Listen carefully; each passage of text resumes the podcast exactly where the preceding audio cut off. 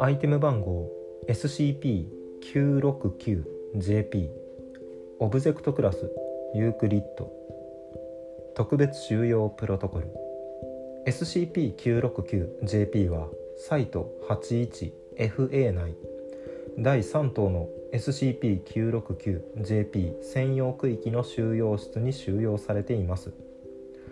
SCP-969JP の収容される区域は D70 以上の遮音性能を維持され収容室内へ入る人員は指定のクラス4防音装備を装着する必要があります。SCP-969JP1 に暴露した被害者の治療はクラス F 記憶処理手順の利用を含む催眠療法により行われます。担当医師は手順これ何？カノト178しつけ直しを参照してください。多分カノトカノ A だった。クソ担当医師は手順。カノエ178しつけ直しを参照してください。第3棟内に配置される人員は毎日担当医師による精神鑑定を受け問題がある場合は直ちに手順カノエ178が実行されます。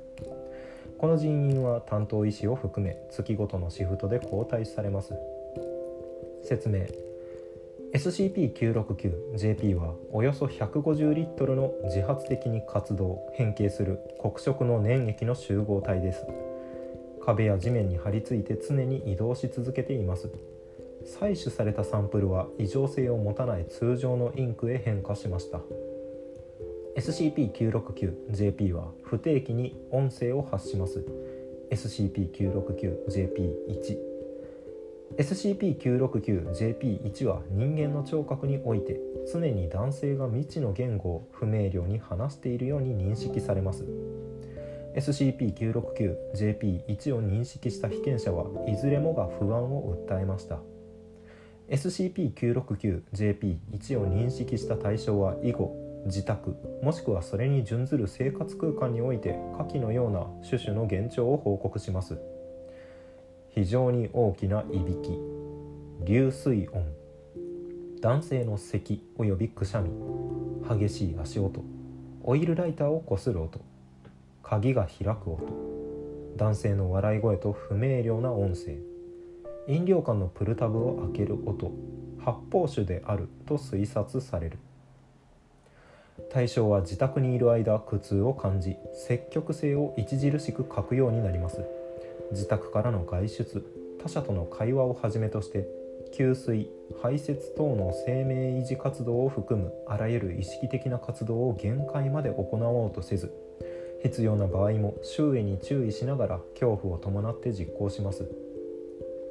発見された全ての対象は一日のほとんどを自宅内における自らのパーソナルスペースから出ずに過ごしていました。強制的な自宅からの退去や転居は一時的に被験者を回復させますが新たな自宅で間もなく症状は再発します。また SCP-969JP は自身を内包する建造物内の人間の一部にも緩慢に進行する軽度の影響を及ぼすと考えられています。影響の対象となる条件は不明です。この影響の対象となった人間は徐々に他者に常に怯えを持って接し他者が発する生活音特に足音に恐怖するようになります。影響の結果として対象はほとんどの人間関係を徐々に自ら破棄します。SCP-969JP を含む建造物にいる間対象は苦痛を感じますがその外へ出ている間は罪悪感に近い感情を抱くようです。この影響は SCP-969JP の収容から3年経過した後に発見され影響を受けた名の職員は治療を受けました。SCP-969JP をサイト8153から新設されたサイト 81FA へと移送し最低限の設備のみを有した第3棟に隔離しました。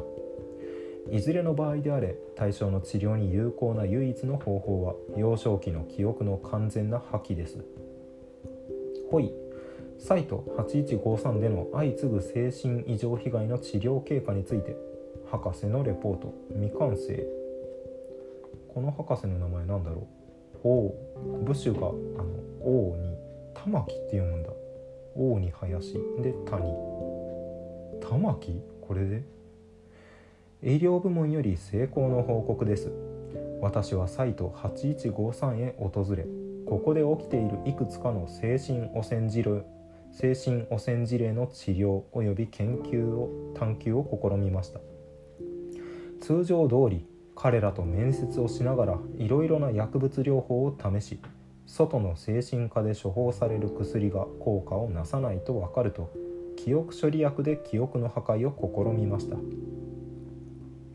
ですが患者のいずれにも単純な記憶処理は無意味でした。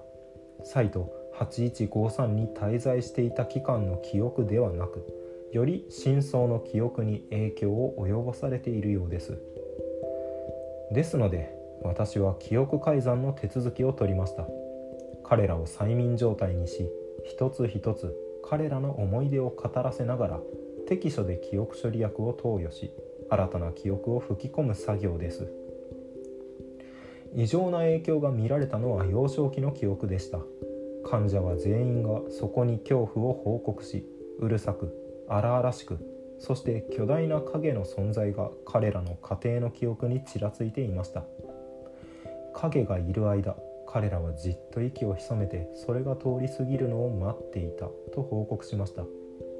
その影は明らかに現在の彼らの状態へ関与しているようでした。私は薬剤を投与しそんな影はいなかったと言い聞かせ平凡な家庭の記憶を植え付けようとしましたが強硬な抵抗を受けました。彼らは影に恐怖を覚えながらもその庇護下にあろうとし潜在意識では影に頼ろうとしていたのです。私は改ざんを諦めより強い手順と催眠でその記憶だけを徹底的に破壊することにしました。私は検閲済み。治療は根本的な人格矯正もしくは他人に対てきたごめんなさい。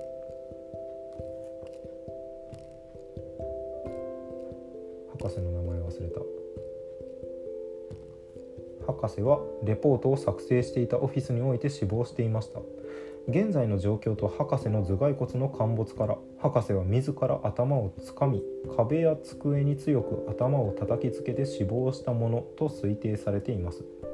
博士のへそ周辺から胸部の皮膚には博士自身によって多数「家庭の平穏」というインクの文字列が書かれていました。同じ箇所に博士自身にもよるものと思われるオーダの跡も確認されています。博士のデスクは物が散乱しておりレポートの不自然な編集からも死亡直前の博士が極度に錯乱していたことが予想されます。職務は処置博士かな。一緒の書で知る。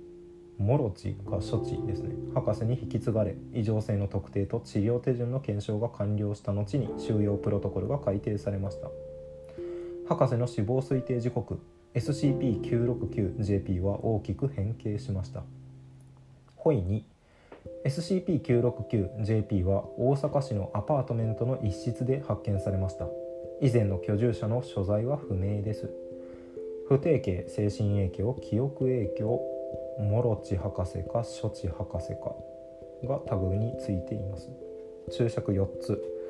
1番建築物の2室間の遮音性能を示す値。D65 でピアノなどの大きな音はほとんど壁を通らなくなる。最初のやつですね。遮音性の高いなんとかってやつ。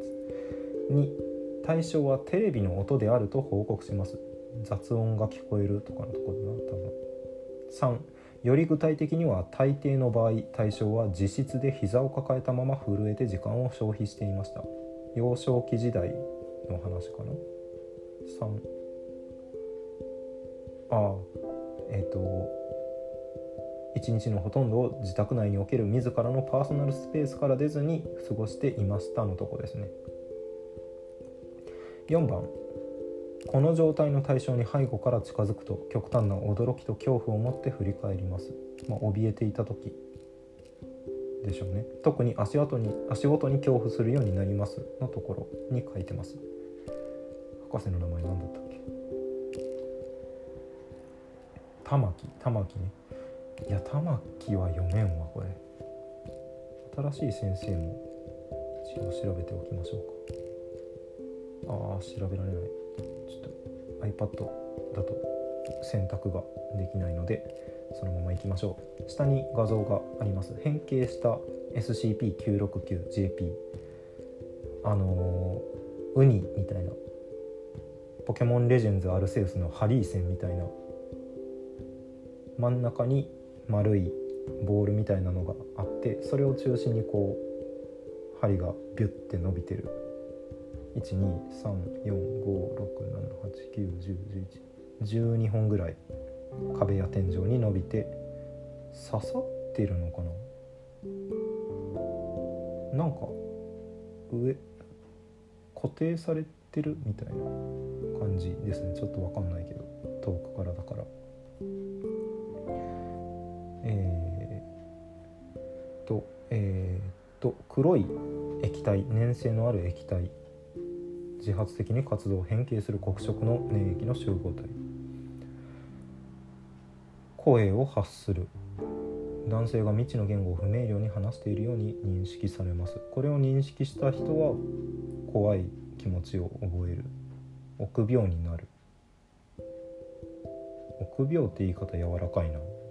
もう引きこもってコミュニケーションを取らなくなる。で幼少期の記憶に影がいた。おそらくこの SCP-969JP 関連の何か潜在意識にいたのが迎えに来たみたいな感じなのかな。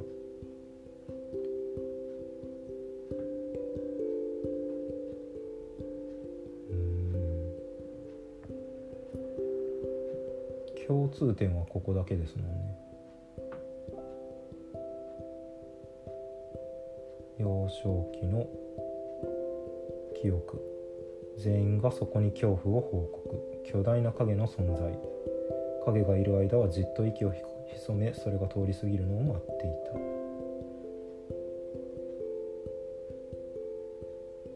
で最後はこれ。玉木博士は自ら頭をつかみ壁や机に強く頭を叩きつけて死亡した。へそから胸部には家庭の平穏。王田の後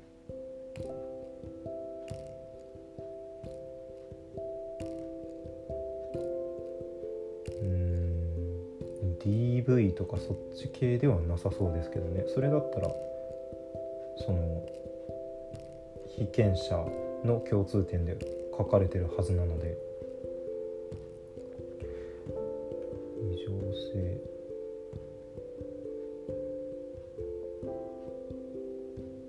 なんでしょうね。あれかな？ブリーチの千年決戦編のクインシーのなんだっけあいつの前。S ノートだ。